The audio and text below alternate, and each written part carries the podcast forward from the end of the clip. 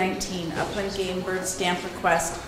Wildlife Staff Specialist Shauna Espinoza and Habitat Division Administrator Alan Jenne for possible action. The commission will review and may take action to approve up to three hundred forty-one thousand eighty-one dollars for projects submitted for FY twenty twenty-two funding from the Upland Game Bird Stamp account. The specific Upland Game Bird Stamp projects that may be approved are listed below. The Bi-State Sage Grouse Coordinator, five thousand dollars. Bi-State Sage Grouse Monitoring with the Mount Grant and Desert Creek Population Management Unit, twenty-two thousand five hundred dollars. Desert Creek Weed Treatment, twenty-five hundred dollars. Estimating Greater Sage Grouse Vital Rates, twenty-two thousand five hundred.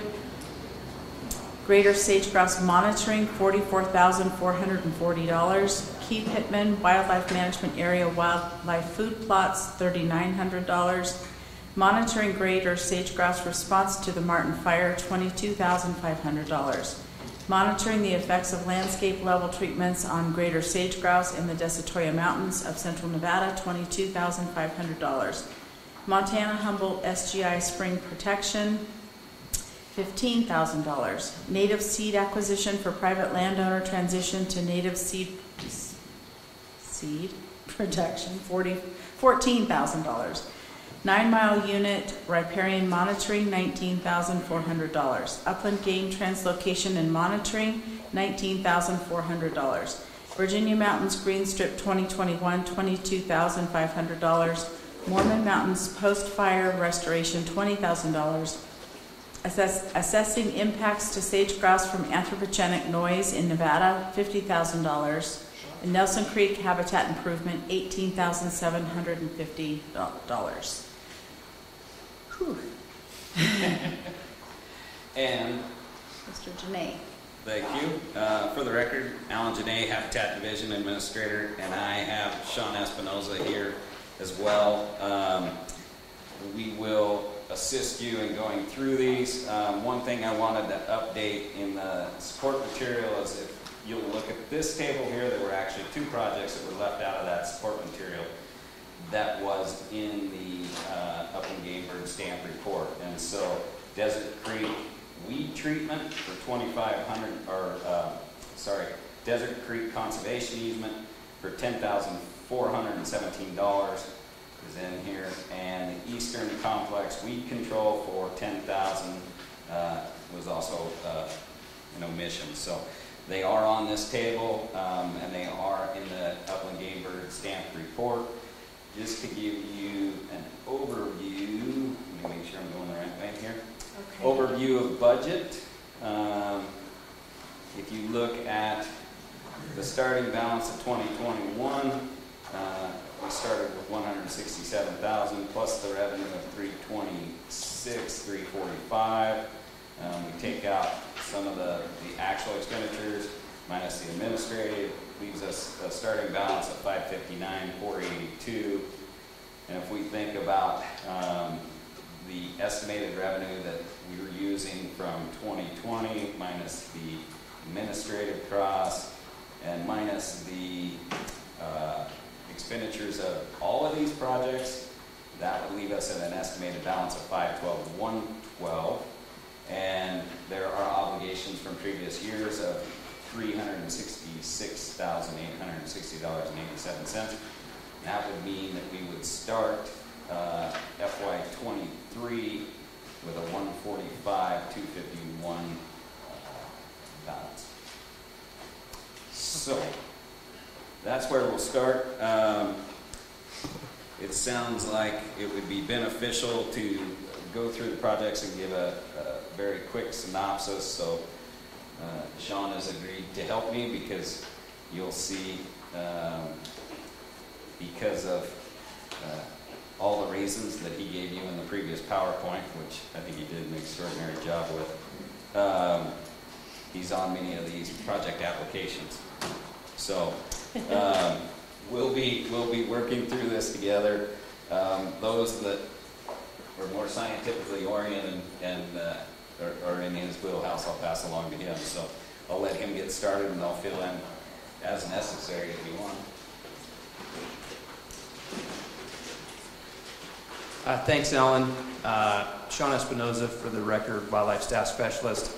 Uh, Madam Chair, East, um, would you like me to go through each specific project and um, provide a background on each one, If or? you- Mr. Espinoza, if you could just give us a brief synopsis like Mr. Jenne did on the last round. We didn't get this material until early this last week, and I, for one, didn't have time to go through all of it, so I want to make the most knowl- knowledgeable decision that I can. Um, So I think if you can just run through this, that would be fantastic. Okay, Just real quick. all right. Here we go. Thank. Okay, so uh, the bi-state sage grouse coordinator, that um, is a position that's currently occupied by uh, Amy Sturgill. Uh, she's been in that position for three years now, and she's been really integral with the development of the bi-state action plan progress report, an annual report that kind of summarizes all the conservation actions uh, within the bi-state that are done annually, both on the California and the Nevada side. Uh, she's also been responsible for uh, holding all the local working group meetings and then also coordinating with um, the technical team uh, to discuss research projects and also uh, on the ground projects. So that's been a cost share position. Um, it's, it's, I think, mislabeled in the, well, we corrected it in the agenda to 5,000. Okay. Um, okay, so moving, moving along, unless there's questions about that one. Okay. Uh, the, the bi-state sage grouse monitoring within Mount Grant and Desert Creek. Uh, part of our long-term commitment in the bi-state action plan is to pro- provide a, a monitoring component of sage grouse on the Nevada side uh, on a rotating basis. So we're three years of monitoring on, and we're three years of monitoring off. So we're back on a three-year cycle once again. We contract with the USGS to do that monitoring on the Nevada side, and, and that's been integral to um, uh, understanding where we're at with the bi-state population. And um, there was some signs of stability there, which actually helped our argument with um, uh, the endangered species listing action.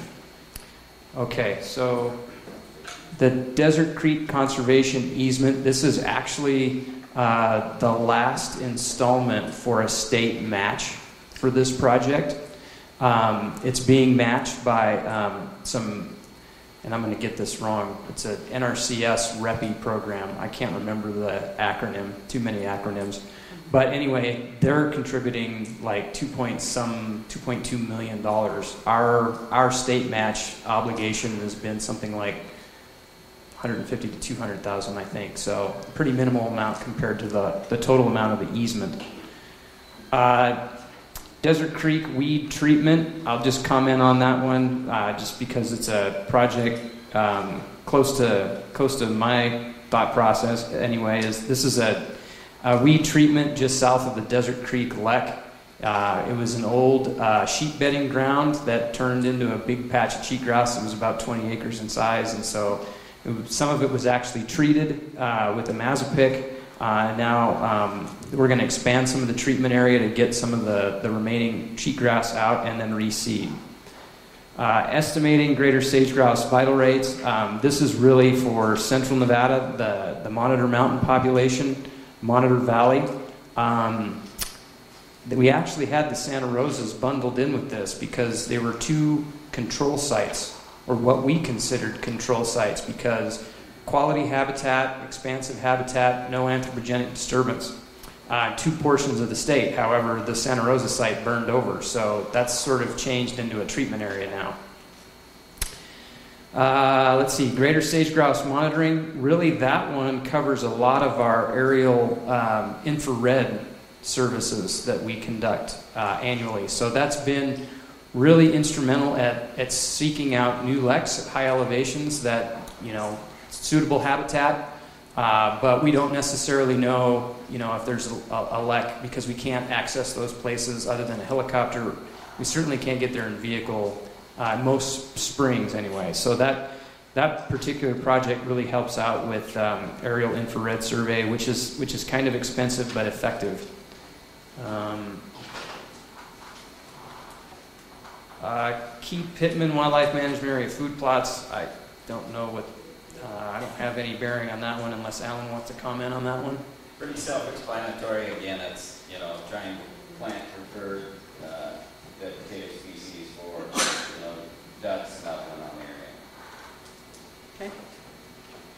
Okay, monitoring greater sage-grouse response to the Martin Fire, pretty self-explanatory, but we have a couple projects that are ongoing there. One's actually a heritage project working with UC Davis. UC Davis is actually looking at um, how sage-grouse are using some of that burned area and the, uh, the remaining uh, unburned uh, uh, sagebrush habitat that's out there, and then also if some of those hens are using some of the restored sagebrush out there um, and trying to determine um, if there's a certain variant of sagebrush that we should be using in our restoration, which one is most effective in terms of a forage plant for sage grouse.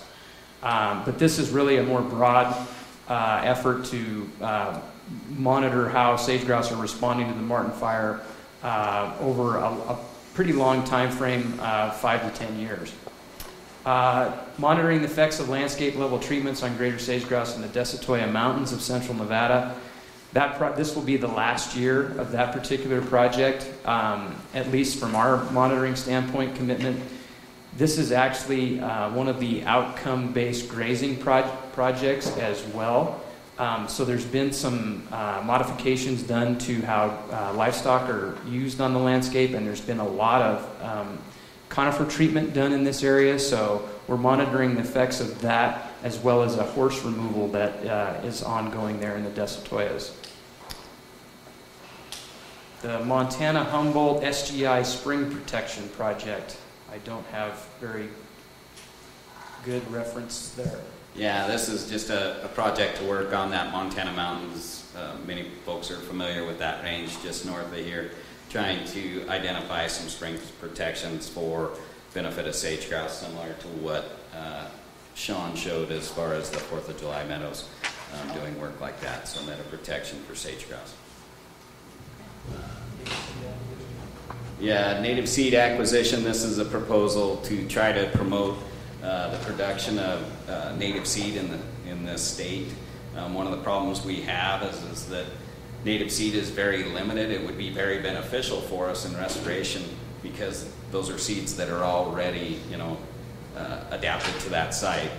But one of the toughest things we have is, is there isn't commercial production of it. And so what we're trying to do is find uh, farmers that could actually raise uh, plants and do the experiments to actually see if we can get some cultivars of native seed that we could actually be beneficial to Nevada uh, wildfire restoration. So that's what that project's about.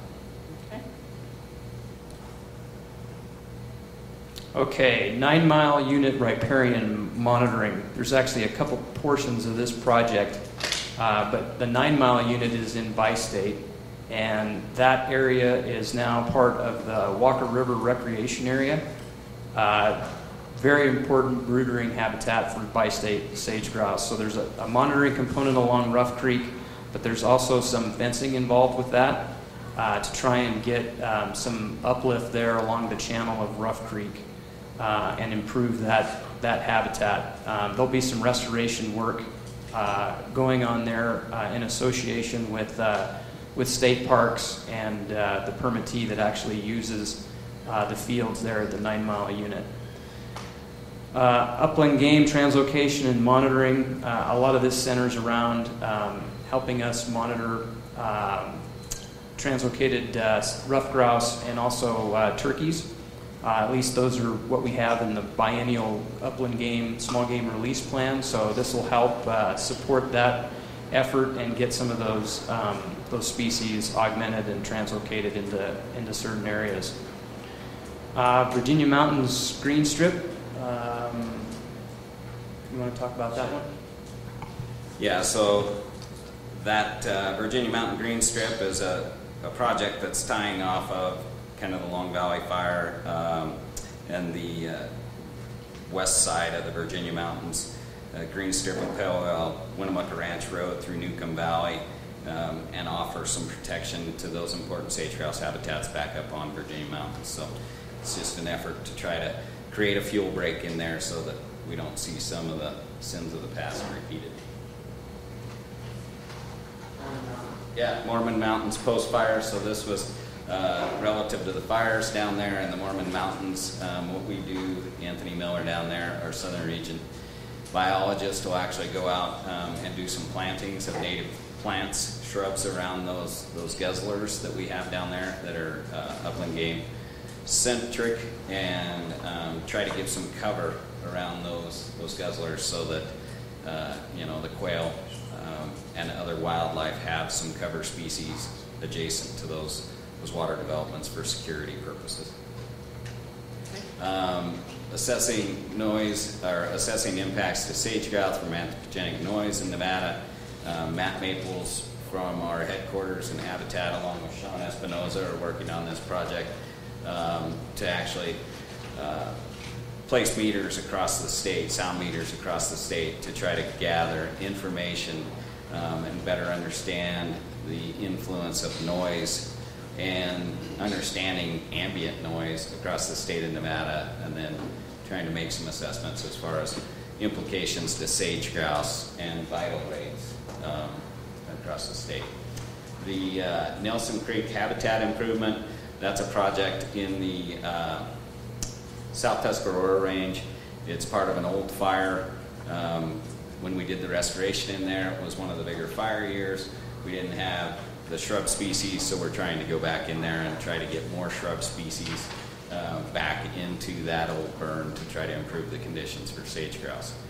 One we did miss um, as we were going through the list um, is this Eastern Complex weed control, um, $10,000. As I discussed in the duck stamp proposal, this is an aggregation of funds that we use to try to, you know, um, work with the cooperative weed management district out there to spray weeds across all of our properties.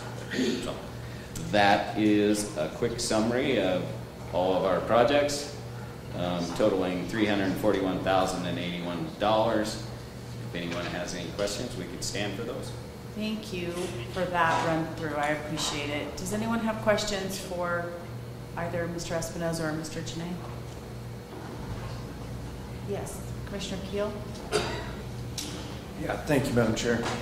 So Alan, looking at the seed, uh, the native seed growing project you got, just looking at the support material, do we actually have more money or funds coming from somewhere else? I see just for the seed, forty-four hundred plus twelve thousand, and then some seed cleaning at five. That appears to be more than the fourteen thousand requested. Okay, give me one second. It's page eighty-one, eighty and eighty-one. Thank you.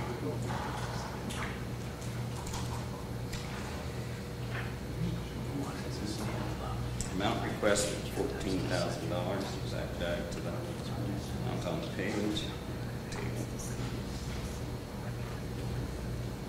So you were looking at pound.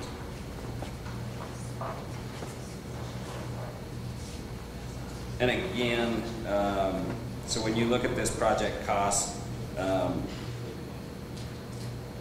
these are some examples um, of costs, I'm very quickly assessing this. Those are examples of cost.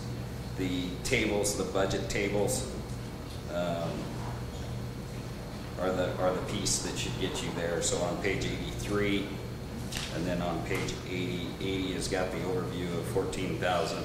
And then on the detailed table behind, on page 83, you've got 8,400 in seed, and then 5,000 in seed cleaning, 600 in seed testing. And that should be that 14,000. Okay, that's great. No, I think it's a a great project, so it'll be interesting to see the success. You bet. Thank you. Thank you for the help. We want to keep it honest up here. Okay, anybody else? Commissioner Caviglia? I don't, I guess one more, just a clerical one. Um, I know we, on the, on our commission uh, sheet here, we're missing the two projects.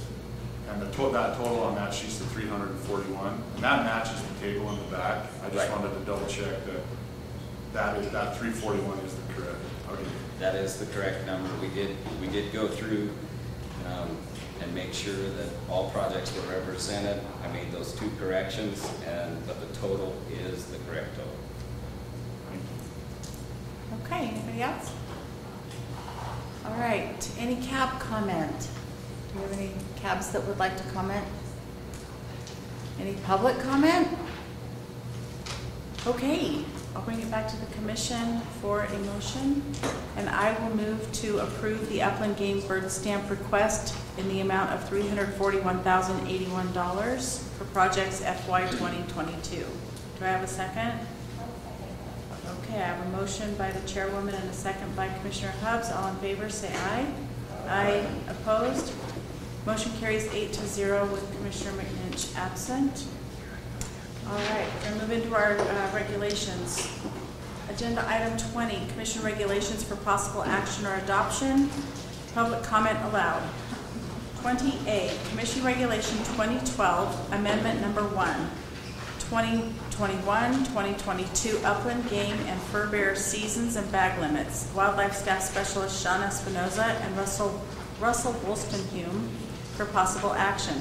The commission will establish and may vote to amend regulations for upland game birds and mammals as well as fur bearers for the 2021-22 season. This regulation may also include modifications to the fall wild turkey seasons for 2021 and spring wild turkey seasons for 2022. A lot of reading today. Mr. Espinoza. Hello again. Uh, Sean Espinoza, Staff Specialist with the Nevada Department of Wildlife. For the record, uh, thank you, Chairwoman East. Um, I think we'll probably start with sage grouse, maybe decide on that separately, and then we'll, we'll move on to turkey. I think that would probably be the easiest way to, Okay, to parse this out. sure. Um, And I'll basically just read from our, uh, our memorandum that we submitted as, as support material. I think that probably explains the changes uh, to sage grouse seasons and open and closed units, uh, aside from the, the map that you saw in the presentation. But what we're recommending for this, this next hunting season, 2021 going into 2022, uh, we're actually recommending reopening Hunt Unit 051 in Humboldt County uh, for just a two-day season, reducing the season length for Hunt Units 154 and 155 of Lander County to a two-day season, reducing season lengths for Hunt Units 143, 154, 155 of Eureka County to a two-day season, reducing season length for hunt units 011 through 015 of Washoe County to a two-day season, closing hunt unit 144 in Eureka County, closing hunt unit 076 in Elko County, reducing the season length in the following hunt units from a 16-day season to a nine-day season extending from September 25th through October 3rd, 2021 which would be hunt units or those portions of hunt units 062, 064, 065, 067, 071 through 075, 077, 101 through 103, and 109 in Elko County. Hunt units are those portions of hunt units 162 and 163 in Eureka County. Hunt units are those portions of hunt units 161, 162, 172, and 173 in Lander County. Hunt units are those portions of hunt units 161 through 163, 172, and 173 in Nye County. Closing hunt unit zi- 104 and 121 in Elko and White Pine County. Closing hunt units 108, 111 through 113 and 131 in White Pine County and reducing the number of reservations available for the Sheldon Special Sage Grouse Hunt from 45 to, down to 35 for both two-day seasons that are available for application. And uh, I'd like to read our uh, hunt strategies that we have in place, our hunt guidelines for sage grouse. Um, I read these off last year at the commission meeting, but I always think it's good to remind folks of uh, what we use in terms of our criteria to determine whether or not we should have an open season and how long that season should be. So we, we ascribe to the Western Association of Fish and Wildlife Agencies, but we also have added to that. So I'm just going to read off those bullet points. These are from the, the WAFWA guidelines. If populations occur over relatively large geographic areas and are stable to increasing, seasons and bag limits can be relatively liberal. Two to four day ba- daily bag limit and a two to five week season for hunting seasons allowing firearms. If populations are declining for three or more consecutive years or trends are unknown, seasons and bag limits should generally be conservative, one or two da- bird ba- daily bag limit and a one to four week season for hunting season allowing firearms. Where populations are hunted, harvest rate should be 10% or less of the estimated fall population to minimize negative effects of the subsequent year's breeding population. And populations should not be hunted where less than 300 birds comprise the breeding population, i.e., less than 100 males are counted on leks. I'm going to add to that and, and uh, read off our Nevada hunting season strategies that go above and beyond those guidelines as well.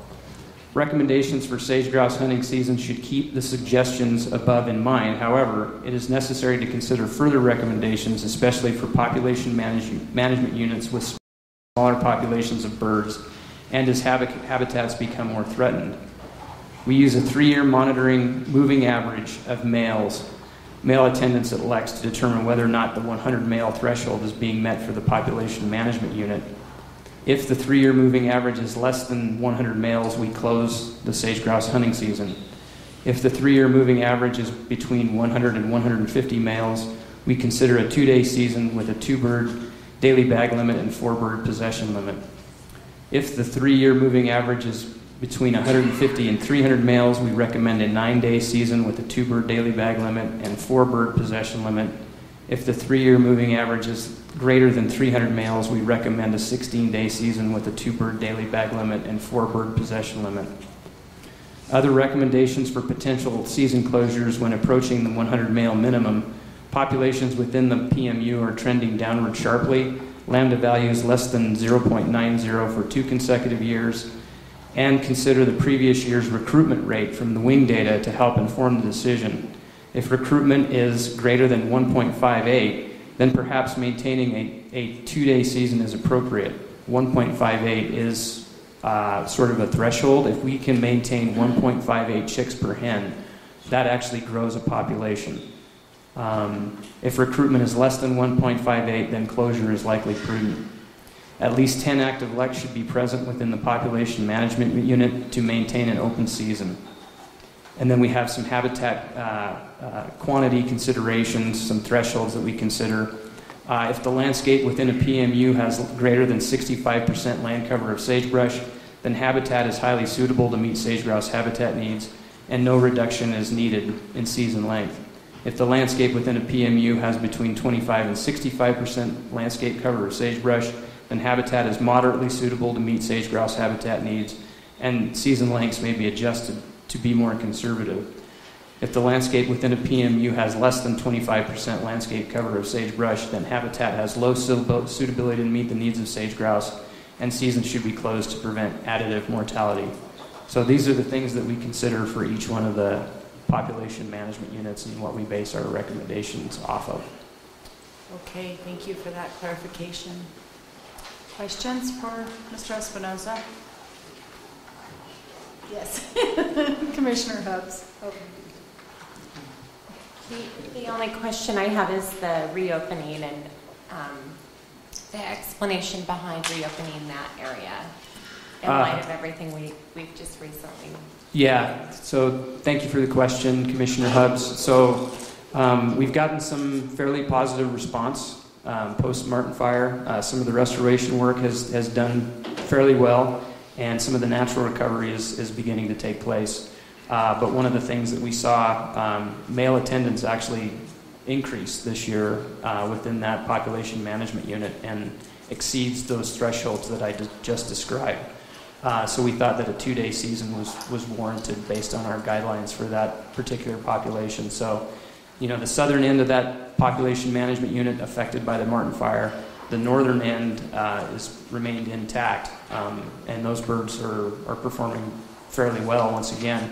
The Santa Rosas and the Montana Mountains, uh, along with maybe one other portion of the state, are the only areas that actually receive pretty good precipitation this year. So conditions look fairly good up there. Okay, thank you.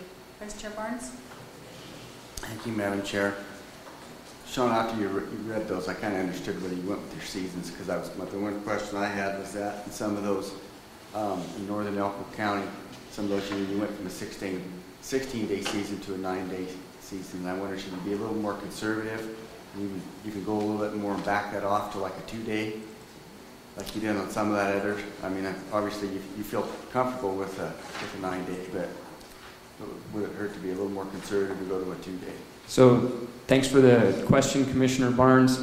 Um, actually, in Area 7 this year, we saw numbers of males attending leks closely in line with what we saw in 2019, if not a little bit higher. So Area 7 actually saw a little bit of a bump, an increase in, in male attendance. One of the only places other than those I mentioned that actually saw an increase. So you are being pretty conservative in, in that area, even with an increase, you still reduced it, so. Yeah, So you, you feel more than comfortable with a, with a nine-day season? yeah. Okay. Okay. Any other questions? Commissioner Perini? Yes. No, not yet. There you go. Does it now? Yes. You were good. You were good. You need to, you need to, hang on a second. Um, Hang on. We need Touch to it one get your more time, mic Mark. working. Oh, this one. Okay, now we try that. There you go. Um, If I could ask Tom a question, if I could. Of Mr. Chair. Um, What, what do you think about that as far as going down from 16 days to 19, or 9?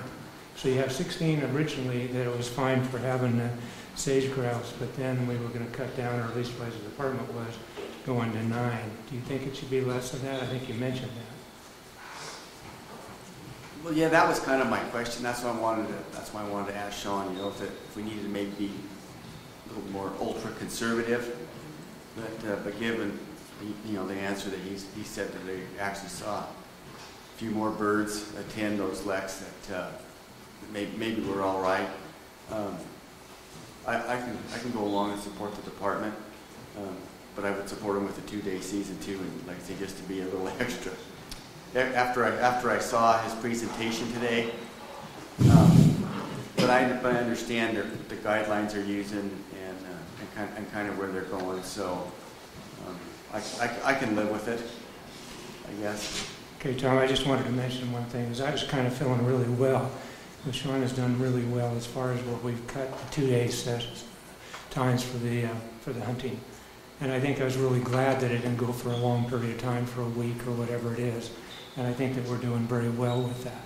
I would hate to see us go much, allowing hunting to go after the sage grouse uh, for a whole week, and then we go down to two days, we're going to be much better, and et cetera. And even closing some of the other um, hunter units, and I think that was a good idea also. I was also concerned, going back to you, Tom, when you were saying that, that you were going to go down lower. I'd like to see it down lower myself, too. But I think the nine days of that event for those people, that'd be fine.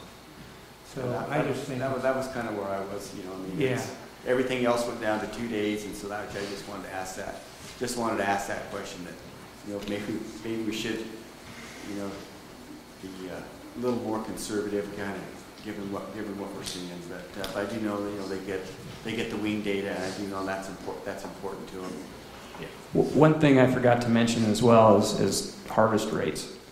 And one of the things we're seeing is that uh, folks aren't traveling to Elko, at least from the Reno area or the Vegas area, to, to hunt sage grouse.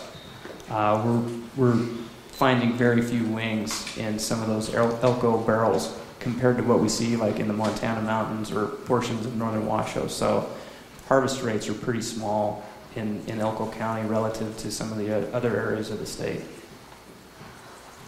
If you're okay with it, then I guess, I guess I'll be okay with it. I'll hold you, and I'm gonna hold you to this. Any other questions for Mr. Espinoza? Commissioner Hubbs? No, it's just I would be open to obviously lowering any hunting days. Just wanted to say that, and overall, I'm usually okay with that, so I would support a lower day for this sage grouse. I, I don't know if that's going to help overall, but it just seems like we should do what we can. Thank you. Okay, other comments? Seeing none, I'll take it out for CAB comment. Any CAB comments on the sage grouse portion of this CR? I don't see anyone jumping. Any public comment? Mr. Volz? Good Morning. For the record, Fred Volz. Despite the two presentations on the sage grouse these last two days, there are a couple of uh, key facts that have been omitted in the presentations. In late March of this year, a Reno judge suspended new grazing permits over 400 square miles of Nevada and Utah because the federal government deliberately misled the public by underestimating the damage cattle could be doing to land and sagebrush habitat. The USGS study that's been cited today indicated that if current trends continue, there is only a 50% chance the remaining leks will be productive in 60 years' time. Acknowledging that this commission lacks primary influence over wild horses or cattle, sage grouse hunting quotas are an area the commission can influence. Reducing the sage grouse killing quotas by NDOW is a step in the right direction. But why are we intentionally killing any sage grouse given the negative trends? Hunter convenience, opportunity, and success continues to drive the decisions of this commission, unfortunately, and that should not be the primary concern or objective. You're supposed to be looking after the species' best interests. So, why have a sage grouse hunt at all, especially on what are supposed to be wildlife refuges? Thank you. Thank you, Mr. Volz. Any other public comment? Okay, seeing none, I'll bring it back to the commission for a deliberation, a motion, consideration. Vice Chair Barnes, do you? Okay, Commissioner And Capelli? Sean, just to clarify real quick, the, the wing data though, even though it sounds like the number you're getting, it is still beneficial to the department. To Yeah, thank, thank you for the question, Commissioner Caviglia. Uh, yes, absolutely, the, the data is uh, important to us, but it's not as important as conservation of the species. And, and, you know, I think by reading off those hunter strategies and guidelines that we have, uh, we're being, you know, very conservative with, with sage grouse. Um, we have some research behind us. Um, during that Falcon to Gonder transmission line study, a 10 year research effort, we looked at how much of an impact hunters were had on, on survival, adult survival.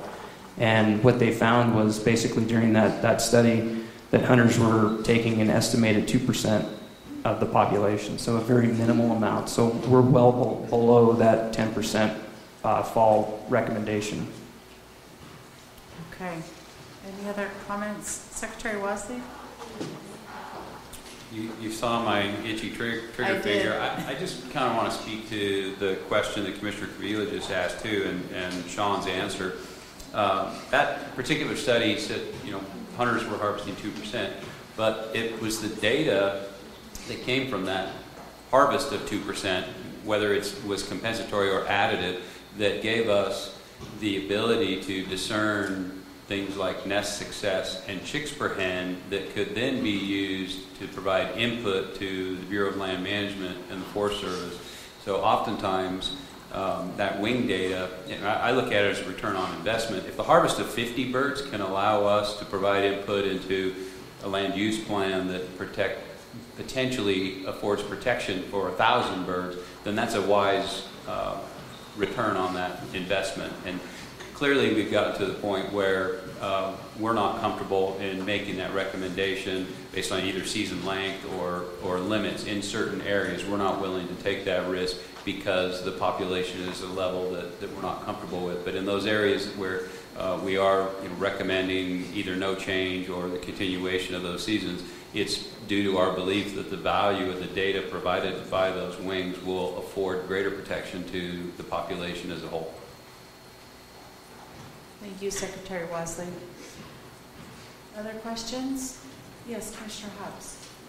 Just before we make a motion, um, overall, I, as I stated before, I would be open, open to reducing the numbers anywhere down from nine if anyone was open to that. But overall, the changes to me um, reflect more conservative changes, closing various units, um, reducing the hunting days. So I will likely vote in favor of that overall because it impacts more regional areas of the state. But again, would be open to anything less if anyone wanted to propose that.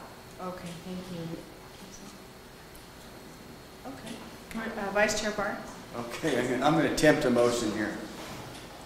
Okay, I would move to approve um, that portion of Commission Regulation CR 20-12, Amendment Number One, um, regarding uh, sage grouse seasons as proposed by the uh, department. Okay, so I have a, I have a motion by Vice Chair Barnes. Did I miss something? Okay. Oh, I thought you had a question. Oh, I've got lots, I've got multiple seconds over here. The whole lineup, pretty much. So I've got a motion by Vice Chair Barnes and a second by Commissioner Kiel to approve that portion of CR 20-12 amendment number one with respect to sage grouse as presented by the department. All in favor, say aye. Aye. Opposed? Motion carries eight to zero with Commissioner McNinch absent. Okay, we'll move on to turkeys. Yes, thank you, Madam Chair. East. Um, So the, the recommendations we're making for wild turkey include the following. Uh, Altering the junior wild turkey season for the Mason Valley Wildlife Management Area to begin on the first Saturday in April and continue through the second Sunday in May. I'll I'll explain more on that in a minute here. Okay. Um, discontinue temporarily the second junior wild turkey season for Hunt Unit 115 in White Pine County and modify the first season to extend through the first Sunday in May. Increase the quota for the spring limited entry hunt for 2022 for Hunt Units 151 and 152 in Lander County from 3 to 5. Increase the quota for Lincoln County limited entry hunt for 2022 from 12 to 15. Uh, alter the season dates for the Mason Valley Wildlife Management Area spring limited entry hunt to begin one week later for each available season and reduce quotas available for each hunt unit from five to three. And then discontinue temporarily the second season for the spring limited entry hunt for Hunt Unit 115 of White Pine County uh, and extend the hunt period for the first season to continue through the first Sunday in May and reduce the quota from eight to four. So we'd be basically going from two seasons to one season for the longer period. And the, and the reason for uh, the change for Mason Valley is oftentimes what we see at Mason Valley the first season, uh, the, the first group of hunters will go out. Um, a lot of those birds disperse to private lands nearby, and you know they reap the benefits off that on the private lands. So we think by altering that season date uh, by one week later and opening the private lands hunt one week earlier will actually kind of balance that equation out a little bit and give a little bit more opportunity for those second and third season hunters. Okay. Any questions on wild turkeys for Mr. Espinoza? I have one. The reduction in the quota, is that just we're not seeing the numbers or? And that's largely related to uh, White Pine County. And uh, for that hunt unit 115, um, you know, it's been the 2018-2019 winter uh, had some effects on that population and, and survival. Uh, so we saw a reduced population after that 2018-2019 winter. And then we move effectively into a pretty significant drought situation over there. And um, uh, staff or the uh, local biologist Cody Mangini just was not observing the birds that we normally do in that hunt unit. And we got the same reports from uh, some of our Spring Creek staff out there as well. Uh, so we felt it, uh, and we saw a reduction in, in harvest success this last year. So we felt it prudent to reduce the, the tag quota there. Okay, thank you. No other questions from the commission? Okay, any CAB questions for Mr. Espinoza? Comments? No? General public? Guess it's up to us. All right, uh, I will make a motion to approve that portion of CR 20-12 amendment number one with respect to the wild turkeys as proposed by the department. Do I have a second? I have a second. Okay, so I have a motion by the chairwoman and a second by Commissioner Almberg for CR 20-12 amendment number one with respect to wild turkeys. All in favor, say aye. Aye. Opposed? Can I interrupt oh. one second and ask for one amendment? And that would just be on when the draw results are released for this. If, be- because it says um, currently that the results will be released on the Friday, the first Friday in March, that leaves us very little time to fulfill the tags and get them out to the sportsmen and women that have successfully drawn. We would like to be able to say on or before. That gives us the authority to actually do the draw earlier and get those tags out. Okay, so are we on page four? Yes, please. Okay, Sorry for the record, Camino's division administrator. sorry, I Data was so Technology focused on getting Services. this motion. Sorry. I, sorry to interrupt, I should You're- have caught that before. Okay, so in, can you please walk me back through that? Yep, so again? the very third um, paragraph, the Paragraph, last okay. sentence says the release date will be the Oh. first Friday of March. If we Okay. can say on or before, On or before the that gives first me the Friday. authority to get those tags fulfilled and out sooner. Okay. Okay, I'm okay with that revision is the second. Yes, okay. Thank you. You're welcome. Okay, now we can go with it. All in favor of the motion signify by saying aye. Aye. Opposed? Motion carries eight to zero with Commissioner Lynch absent. Okay, we're going to move into twenty B. Um, We have lunch coming around noon-ish, so I just want to be respectful of our time. Uh, 20B, Commission Regulation 21-007, Amendment Number 1, 2022 Heritage Tag Vendors, Committee Chairman Tom Barnes for possible action. The commission will review the Wildlife Heritage Committee's recommendations regarding heritage tag vendor proposals for 2022 and may take action on the proposals. Okay, well, uh, we've looked, we've looked at this a couple times in our committee.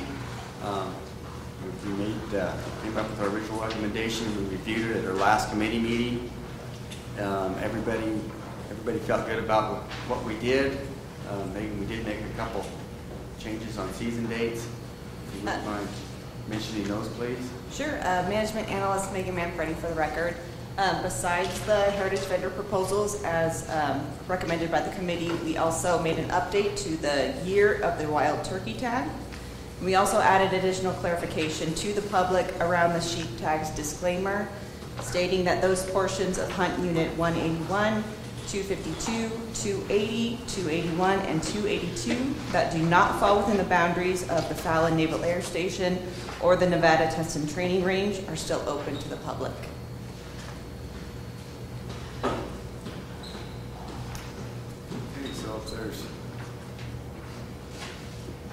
Questions, I guess, from the commission about our recommendation?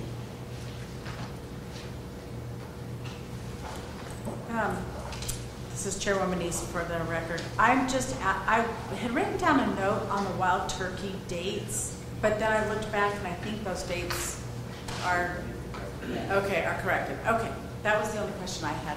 Is- Does anyone else have questions on the wildlife tag, heritage tag proposals?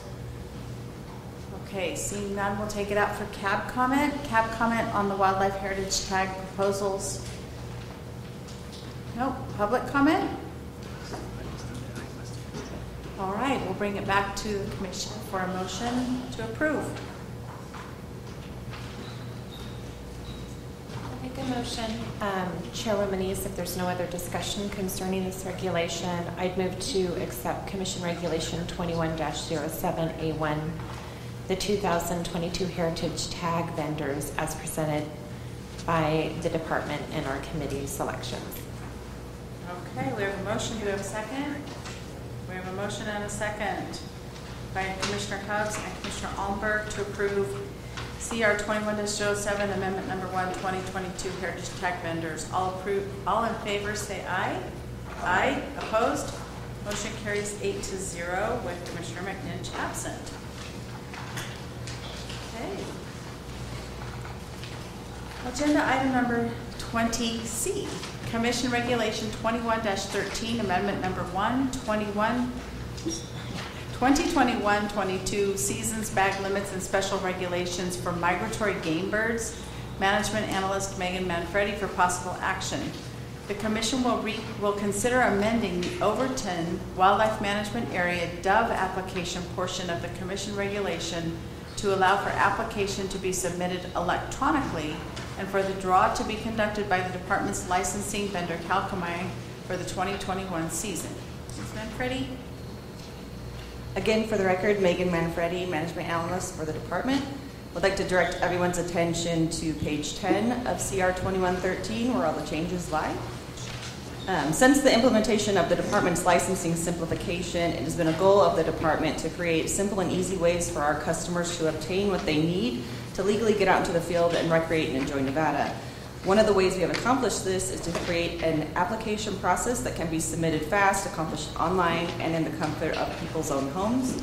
The proposed amendment to CR 2113 would allow for customers wishing to apply for the opening day and weekend of the dove hunt held at the Overton WMA to fully apply online at ndowlicensing.com.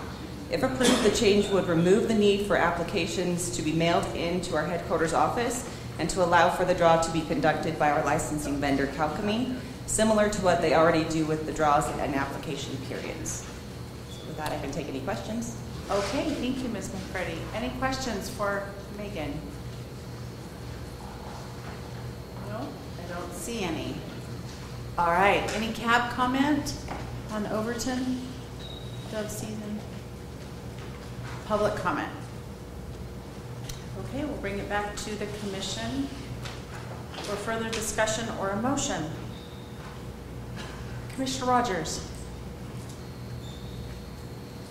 Yeah, I just, I, I just had a quick question. I guess I don't know that much about the contract that we have with Kalkomey. Is this by adding this piece to their responsibility? Does that amend, change the contract, It increase costs? Or?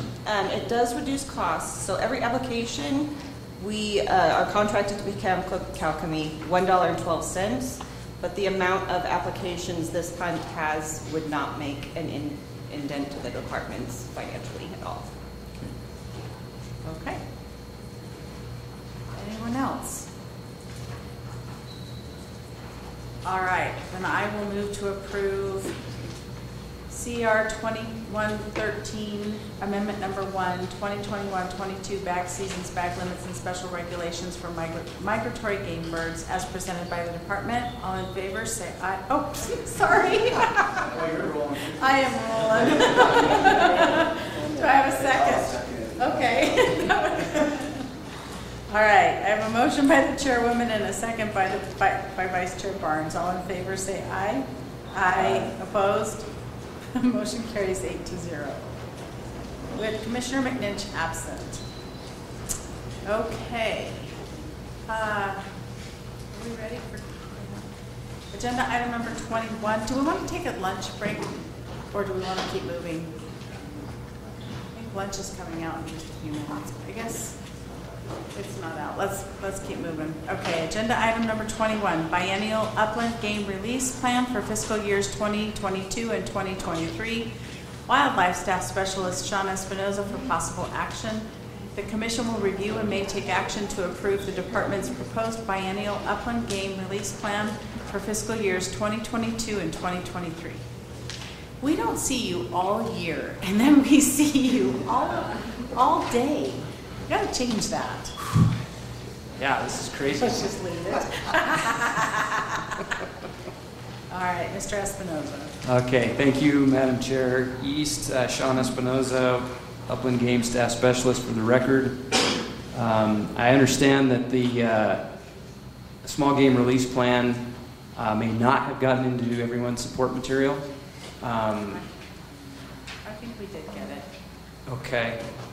So I'm just going to quickly go through, and then I'll answer questions, uh, the proposals that we have for the next two fiscal years. Um, For California quail, it's, it's a statewide proposal.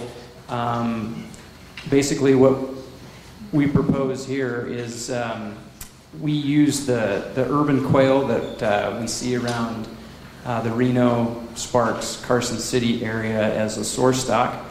Uh, in some of the years where we get uh, greater amounts of snow loads, uh, we see those quail move down into urban settings and neighborhoods, and uh, sometimes we do get quite a few calls that they're depredating quail on some of the shrubbery around the house. And we've actually had some pretty good success augmenting populations in, in the more rural areas um, in, in northern Washoe, Pershing, Humboldt County, and even some of uh, western Elko County.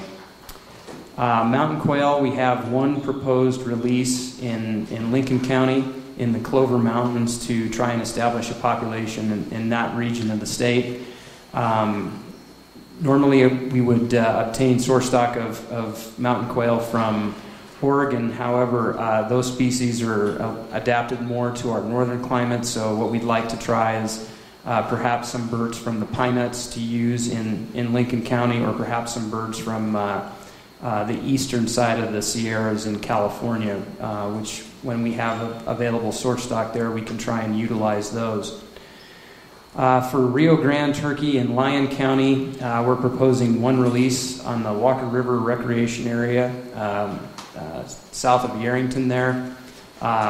We may be able to use source stock from Paradise Valley. That population's grown uh, quite a bit and has um, moved into some of the uh, residential areas around town. So uh, we're proposing to, to do an actual capture there this, uh, this fall winter period. Uh, we have one release to augment the existing population of Rio Grande turkeys in the Mason Valley Wildlife Management Area, and we may use the, the birds from Paradise Valley to do that as well. In Lincoln County, we're maintaining two separate release sites, one in the Delamar Mountains and one in the Wilson Creek Range. Um, normally, we've used source stock from Utah to perform those releases there, and uh, the population of turkeys is actually doing quite well in Lincoln County, even in the face of uh, some drought-like conditions. For Merriam's turkeys, uh, we're proposing one release from Hunt Unit or two Hunt Unit 114 in White Pine County. Um, we had hoped to do this uh, over the last two fiscal years, but but COVID had really uh, uh, quashed those efforts, and uh, we're proposing to get those birds from Idaho.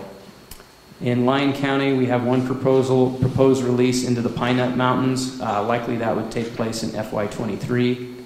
And in Nye County, we are proposing one release of Merriam's turkeys into the Monitor Range, uh, and likely those birds would also come from Idaho. Uh, in Elko County, we're proposing one aug- augmentation to the, the release effort that we conducted in the South Ruby Mountains on the XJ Ranch, um, which seems to be successful, but we would like to conduct one more augmentation to that population. Uh, for gray partridge, we're proposing a release in Churchill County in the Desatoya range of Churchill and Lander County.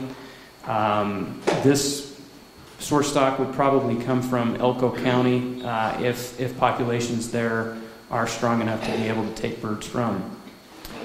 Uh, Ruffed grouse, we have uh, one proposed release site that is a, um, basically an introduction, a reintroduction, and then also an augmentation.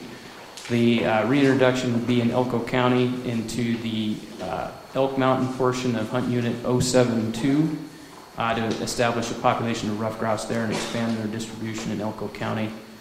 And then we have one proposed augmentation in the Pine Forest Range into uh, Boyd Basin to augment the existing population in, in the Pine Forest Range. And then last but not least is a uh, statewide American beaver um, uh, release for um, suitable waters in, uh, for restoration purposes where requested. Um, However, this would not be without, you know, further scrutiniz- scrutinization and uh, coordination with the uh, federal land management agencies or private landowners as well. And I'll take any questions that you might have on the release plan. Okay, do we have any questions for Mr. Espinoza on the release plan? Yes, Commissioner, Commissioner Kiel? Thank you, Madam Chair. Uh, Mr. Espinoza, do we have any pending requests for beaver, or is this just, you know, a a blanket release plan if we do get requests in the future? Thank you for the question, Commissioner Kyle. Um, This is sort of outside my zone of responsibility. I've received, we, or I, I gather that we've received only one request for beavers, and that was in the Salmon Falls Creek drainage in northern Elko near Jackpot.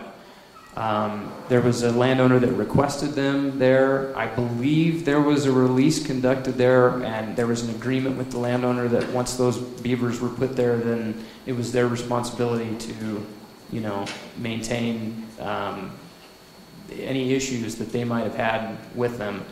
Um, beyond that, we have not received any requests. Commissioner Hubbs? Um, just quick, uh, a general question, and it doesn't have to be completely specialized to the species, because we have, I believe, wild turkey, the mountain quail, and partridge that are being introduced. How does the department go about making their decisions for introduction? Thank you for the question, Commissioner Hubbs. Uh, it's largely based on habitat suitability, um, and, it, and it needs to match some of the habitat requirements of these species. Um, gray partridge, for example, uh, there hasn't been much in terms of releases in the past that were conducted. Gray partridge either moved in from Idaho or southeastern Oregon and expanded their range, um, but the only record that we have in our database was from some work done in the, in the early 1920s on gray partridge um, and establishment. As we transition more to a grassland, particularly a perennial grassland, gray partridge seem to do pretty well, especially in uh, Elko County, uh, where you have higher elevation fires. Um, we see a response of gray partridge, particularly around the Wells area, uh, the Tuscarora area that's been pretty heavily impacted by fire. But where we get native perennial grasses back in the system, uh, we see a, a, a compelling response from gray partridge. Uh, we've seen some of that response a little bit in the Desatoya Mountains from some of the fires that have taken place there, and we've got a, a fairly good perennial grass response in those areas, so we think that they'll do well there. Um, ruffed grouse are a species that um, is not doing well in some portions of their range, particularly the northeastern portion of the United States. Um, as we see a lot of those, uh, those forests sort of convert in the northeastern portion of the United States from a, a younger age class forest to an older age class forest, that doesn't really meet the needs of, of ruffed grouse. Um, but here in Nevada, where we have aspen stands that are in, in pretty good shape, uh, pretty good habitat quality, and, and maintain a good understory, um, that is one of the, the main criteria, and we've seen some pretty good success with ruffed grouse over the years here in Nevada. Okay, any other questions? All right, do we have any CAB comment? Public comment? Okay, I'll bring it back to the commission for a motion or further discussion. Commissioner Caviglia? I guess I'll, I'll make a motion um, to approve, to approve the biennial Upland, Ga- Upland Game Release Plan for fiscal years 2022 and 2023 as presented by the department. Okay, you have a second? Um, I have a second by Commissioner Hub. So we have a motion by Commissioner Caviglia and a second by Commissioner Hub to approve the biennial upland game release plan for fiscal years 2022 and 2023 as presented. All in favor, say aye. Aye. No? Motion carries eight to zero with Commissioner McNinch absent. Um, Agenda item number 22, future commission meetings and commission committee assignments, Secretary Wasley and Chairwoman East for possible action. The next commission meeting is scheduled for August 13 and 14, 2021 in Tonopah. The commission will review and discuss potential agenda items for that meeting. The commission may change the date, time, and meeting location at this time. The chairwoman may designate and adjust committee assignments and add or dissolve committees as necessary at this time. Any anticipated committee meetings that may occur prior to the next commission meeting may be discussed. I have a couple of things, um, but should we first uh, vote on the date change? Secretary Wasley? Uh, Thank you, Madam Chair. That would probably be uh, wise to to separate that and tackle that. So I I know I mentioned at the, uh, in the Mar, in the May commission meeting that uh, in trying to uh, determine room availability and venue availability um, in in Tonopah for the originally scheduled dates of August 13 and 14, we learned that there were multiple conflicting and competing events that made um, securing a venue as well as lodging uh, difficult, if not impossible, and suggested that maybe the commission look at changing that. Um, and, and certainly from a department perspective, the weekend prior, uh, August 6th and 7th, uh, would work. And I'll, I'll pause there and, and let the commission determine um, your course of action on that, and then we can compare lists of potential agenda items, Madam Chair. Okay, thank you. Any uh, questions, comments, concerns? Moving the date for the August meeting to the 6th and 7th of August? No? Okay. No, I just probably won't vote on that. You can vote. Oh, we'll miss you. Any CAB comment? Public comment? Okay, I'll bring it back to the commission. Um, I would move to approve a change in meeting schedule for the August meeting from the 13th and 14th, 2021 to the 6th and 7th in Tonopah. Do I have a second? Okay, I have a a motion by myself and a second by Vice Chair Barnes. All in favor, say aye. Aye. Opposed? Motion carries eight to zero with Commissioner McNinch absent. Okay, um, I wanted to update everyone on the, do you have? Okay. I, I wanted to update everyone on the, um, I, I'm not sure how many of you are aware of the intern program, but um, the Lathrop and Capurro uh, Lathrop, uh, Jim Lathrop was a, a big hunter and in the, in the area in the state. And the Capurro record book have come together for many years. I, I think there's several, um, several even staff members that were a part of this program back in the day. Um, anyway, they have an internship program and they pay for seasonal interns to help out in areas um, where there may be some need in the state. I sat in on this year's um, selection, and high school seniors and even some students in college already applied for these seasonal programs. Um, anyways, we decided at the committee meeting uh, in April that it really does, the name of it doesn't reflect the, um, the selection of these individuals. So um, I'd like to change the name and have it reflected on the website to be a little bit more accurate. So from the Wildlife Scholarship Recipient Selection Committee to the Lathrop and Capurro Internship Selection Committee. And that way we give the benefit to the, to the sponsors as well as to the, what we're actually doing. So um, I'd like to do that. And we are also, we also voted to um, add a, another member to the committee, um, someone who's been a past recipient, because I think that it gives, um, it gives a different perspective to the committee to have a former intern on the committee um, to help select that next person. We all tend to vote similarly um, when we're looking at these at these students. Um, and so um, we've asked, I've asked Jeremy Drew to be the first uh, former intern to sit in on this committee. So I wanted to update everyone on that. Um, I don't think that requires a vote.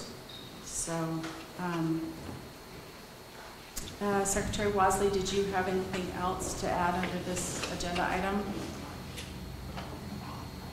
Uh, Madam Chair, would you like me to uh, read through my list of potential agenda items for the August meeting? Or Yeah. you, okay. Yes, please. So the standing items of business that, that are typically addressed by the commission at the August meeting include um, the election of a chair and vice chair, uh, the CAB workshop, um, and oftentimes we uh, solicit items from the CABs that they're interested in, in hearing about. Um, be hopeful that we would have uh, maybe better uh, CAB attendance and participation than uh, today. Uh, But we can certainly put that call out uh, under, under your um, signature, Madam Chair, uh, for items, or if there are items um, that you think would be appropriate for that, um, we can put that on the agenda. We'll also have a, uh, a WAFWA report out um, from any attending commissioners. The WAFWA conference will again be virtual uh, this year, so I would encourage any, any commissioners interested in, in participating in any way, shape, or form. Uh, We can certainly share registration materials with you, and I believe there are some, some more um, costly alternatives than the entire event where if there's just one or two days that you can be available. Uh, I think there's some cheaper alternatives there. Um, Public work contracts, public works contracts, we, we typically review those at the August commission meeting. There's a potential for a couple committees, uh, the TAG uh, Allocation Application Hunt Committee um, could possibly meet the Thursday prior, as well as the APRP Administrative Procedures uh, Regulation and Policy Committee. Um, We still need to, um, I guess, work with LCB to determine the status of the shed antler reg, the landowner damage compensation regulations, because we're quickly approaching uh, that two-year window. Um, I spoke with legislative liaison Kaylee, I'm going to say Taylor, because I I need to verify and practice saying her new last name before I do it in public. Um, if, like in us- fact, that two-year window is inclusive of approval by the Ledge Commission, um, I'm not sure that we will make it in time. We would have to get those back um, and have them posted and addressed, perhaps deal with those um, in September in Vegas, but we still, we still haven't received those, so we need to get them back, and we need to see where they fit in that, in that two-year time frame and everything that's included in that. So we'll keep that as a possibility. Uh, We will have a report from Kalkomey um, on the most recent tag application process, as well as a demonstration of the new first come, first serve. So um, that sh- that should be interesting. Um, I'm also assuming that we will keep the wildlife contest agenda item as uh, the department uh, has committed to compiling all the identified issues uh, yesterday and bring that forward in, in some way, shape, or form to facilitate uh, continued discussion. There's also been some requests to have a presentation from the department on urban wildlife, living with, the Living with Wildlife program. Um, If it's, if it's the commission's desire, we could uh, look at September um, in for the Las Vegas meeting. Um, Maybe Commissioner Hubbs would like to join us, or that would be uh, conducted virtually, or there'd be some online viewing opportunity there. I think it may, the reason I say that is I think you may have been the one that brought that up, um, about just the urban wildlife program. Maybe, um, There was also, I think you also brought up the idea of a wildlife disease update um, that was echoed by some of your fellow commissioners. that is something that uh, we could present in, in Tonopah. I know we have some emerging issues.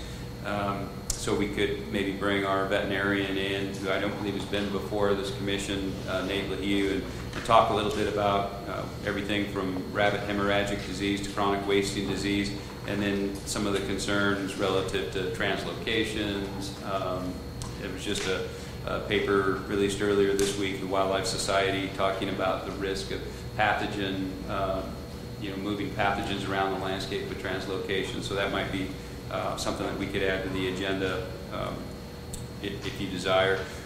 We would like to have a website a revision update. Uh, our Conservation Education Division Administrator, uh, Chris Vasey, um, would like to, to reveal what we've been working on, and give you the opportunity to review that in advance of what we uh, are hopeful will be a, will be a launch date in uh, September. And that isn't just a uh, retooling of an existing website, that's a knock it down, start over, uh, different property kind of rebuild. So uh, we're pretty excited about that and would like to share that with you before that goes live. And then the last thing I, I had on my list, uh, I think was brought forward by the Clark uh, County Advisory Board, was an update on some of the Raven research. So that, that could be a combination item that could be addressed both um, by staff specialists uh, Pat Jackson as well as Sean Espinoza because of um, ongoing efforts, coordination with USGS, the impacts and effects uh, relative to, to sage grouse. So that completes the list of items and potential items that, that I have, Madam Chair. Okay, thank you. And the only other thing that, oh, I had two. Um, will, will we have some sort of idea of the mule deer enhancement proposals at that point? I know they'll just have come in. So if we have any update there, that would be great from either the committee perspective or staff. Um, and you mentioned RAWA, the second phase of the RAWA. Um, I don't know if that if we have time for it, but I think let's keep it on our list. If we don't do it in August, let's do it in September or as soon as we can. Those were the things that I had. Okay, thank you. All right, uh, moving on to agenda item number 23, public comment period. Public comment will be limited to three minutes. No action can be taken by the commission at this time. Any item requiring commission action may be scheduled, scheduled on a future commission agenda. Do I have any public comment?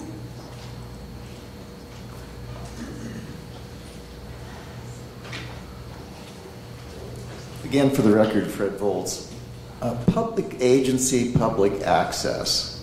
Uh, this commission has had a horrific track record of being available for public input and public attendance. Some history because none of the existing commissioners here today know this, but several years ago, the department received approval to spend $77,000 to buy video conferencing equipment. Well, when they went to implement it, it turned out that it was going to be $255,000. So nothing happened. So several years forward, here we are with Zoom capabilities, call in capabilities, but we still haven't implemented this for each one of these commissions. And here we are going potentially to Tonopah with, again, no access. You look at who's in the public today, and you take away the staff and you take away the CAB members, and there's basically just a handful of people here. If you want public support, public funding for the things that you're doing, you need to make better effort in making this commission meeting accessible to people so that they don't have to dig into their own pockets to travel and spend the time to do that so that they can participate. And we have seen no permanent movement by the department to make that happen. And there is not a cost hurdle at this point because the Zoom meetings are not that expensive to conduct. Somebody submitting written comment in advance of the meeting cannot comment on what you're discussing, any action items or informational items, because they haven't heard them in advance. So I would really, really encourage you, if you're a public agency trying to serve the public, to make sure that you are available to all the public. It doesn't matter what their opinions are about things they need to have the easy ability to access these meetings. And most other state agencies have already done this. I don't understand why it is so difficult for this department, as a support for this commission, to implement this on a consistent basis and not hold meetings where there is no technological capability, like the Walker River Recreational Area, Dyer, Pioche, Eureka. There's been a long history of this. Thank you. Thank you, Mr. Voltz. Any other public comment? Secretary Wasley? Uh, Thank you, Madam Chair. I was remiss in um, mentioning earlier uh, about the commission's efforts over the past couple of days and uh, just kind of a- an informal total of project funding that that you all approved over the last couple of days is in excess of 1.65 million. And when we look at the leveraging capability through Pittman Robertson, Dingell Johnson, uh, we're talking about greater than, than $7 million combined with some of our uh, NGO partner expenditures. So, um, you know, again, compliments to you all and, and the staff and partners uh, who put those projects together. Um, it, it just can't be overstated the importance of those projects on the landscape and to spend two days in approving what amounts to in excess of $7 million of, of conservation and, and Commissioner Vice Chair Barnes, he's a on, on the ground kind of guy. Those are a lot of on the ground projects. So thank you all for your efforts in uh, approving those projects. You bet. Thank you, everyone, for coming out. Thanks again to the Rackleys and the Martin for hospitality last night. And I look forward to seeing all of you in Tonopah in August. And we are adjourned.